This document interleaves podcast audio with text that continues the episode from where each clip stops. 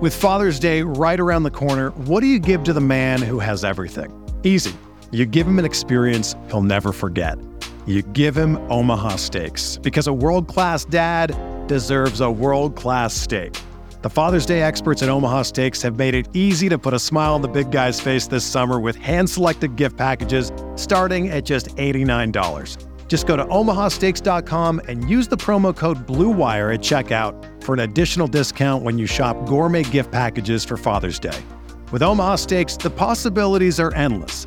Endless flavor, endless variety, and endless value. Truly, they have perfected more than just steak your dad is guaranteed to love every bite. Go to omahasteaks.com, use the promo code BLUEWIRE to get an exclusive savings. Shop for unforgettable gifts that are guaranteed to make dad's day. Because if there's one thing that Omaha Steaks knows, it's that dads want steak. That's omahasteaks.com, promo code BLUEWIRE at checkout to save on exclusive packages starting at just $89. Hey, I'm Sam Pasco, and this is the Fantasy Bites podcast. For more insight and analysis, head over to rotowire.com slash pod. We first start with the latest RotoWire player news. In the NFL, Joe Burrow will not travel to Cleveland and has been ruled out ahead of Sunday's contest. The plan all along has been to rest Burrow, so this is hardly a surprise. The Titans have until 4 p.m. Eastern on Saturday to activate Derrick Henry from the IR and make him available for Sunday's game at Houston.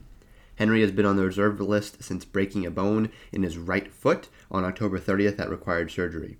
The Titans designated the running back for return from the IR only Wednesday, opening a 21 day window to evaluate him at practice. Niners quarterback Jimmy Garoppolo is listed as questionable for Sunday's game against the Rams after making it through three limited practices without any setbacks this week. Now, taking a look at some NFL game previews for our Saturday matchups, we have two great games. First, with the Kansas City Chiefs taking on the Denver Broncos. The Broncos are 10.5 point underdogs, and the total is set at 45. Kickoff is at 4:30 p.m. Eastern. With a win here and a Titans loss to the Texans on Sunday, that puts KC back in the number one seed in the AFC. Andy Reid's crew is really only in this position because of its inability to put away other strong contenders, though. Kansas City has lost three of their last 12 games, and those losses have come against Buffalo, Tennessee, and last week against Cincinnati, the other three division leaders in the AFC.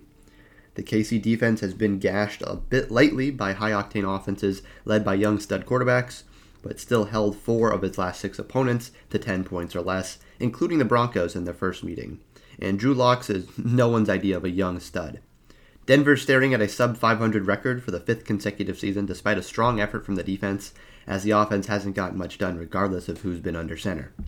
The Broncos have scored 13 points or less in four of their last five, with the lone exception coming against the lowly Lions. Javonte Williams looks like a keeper, and there's been a significant investment in the receiving corps. But without a better quarterback to call the shots, it's hard to see them getting over the hump. For DFS today, take a look at Tyreek Hill on the Chiefs, as Denver is 20th in DVOA against wide receiver ones and 22nd in DVOA versus deep throws. The second game we have today is the Dallas Cowboys in Philadelphia taking on the Eagles. The Eagles are four point underdogs and the total set at 43. Kickoff is at 8:15 Eastern. Both these teams have a slight chance of moving up from their current playoff spot if the dominoes fall the right way Sunday, but in all likelihoods, this is going to be the number 4 and number 7 seeds in the NFC. As a result, it's a question how much work the starters will get. In a lot of cases, COVID 19 may have taken that decision out of Nick Sirianni's hands. As for Mike McCarthy, he has plenty of incentive to treat this as a preseason game as well, both Zeke Elliott and Tony Pollard have been playing hurt, which means we might get a Corey Clement revenge game here. And they could also use extra rest with the loss of Michael Gallup last week, making protecting Amari Cooper and CeeDee Lamb an even better idea. For the Cowboys, though, there's always that nagging question of momentum. Last week's loss to the Cards continued a pattern of the team struggling in crucial games, and it might make some sense to let Dak Prescott and company find a bit of rhythm and score some points before hitting the bench. One DFS fade here is DeVonta Smith of the Eagles, as Dallas is first in DVOA against wide receiver ones. For everything fantasy sports, sign up for a free 10-day trial on rotowire.com slash pod. There's no commitment and no credit card needed. Again, rotowire.com slash pod.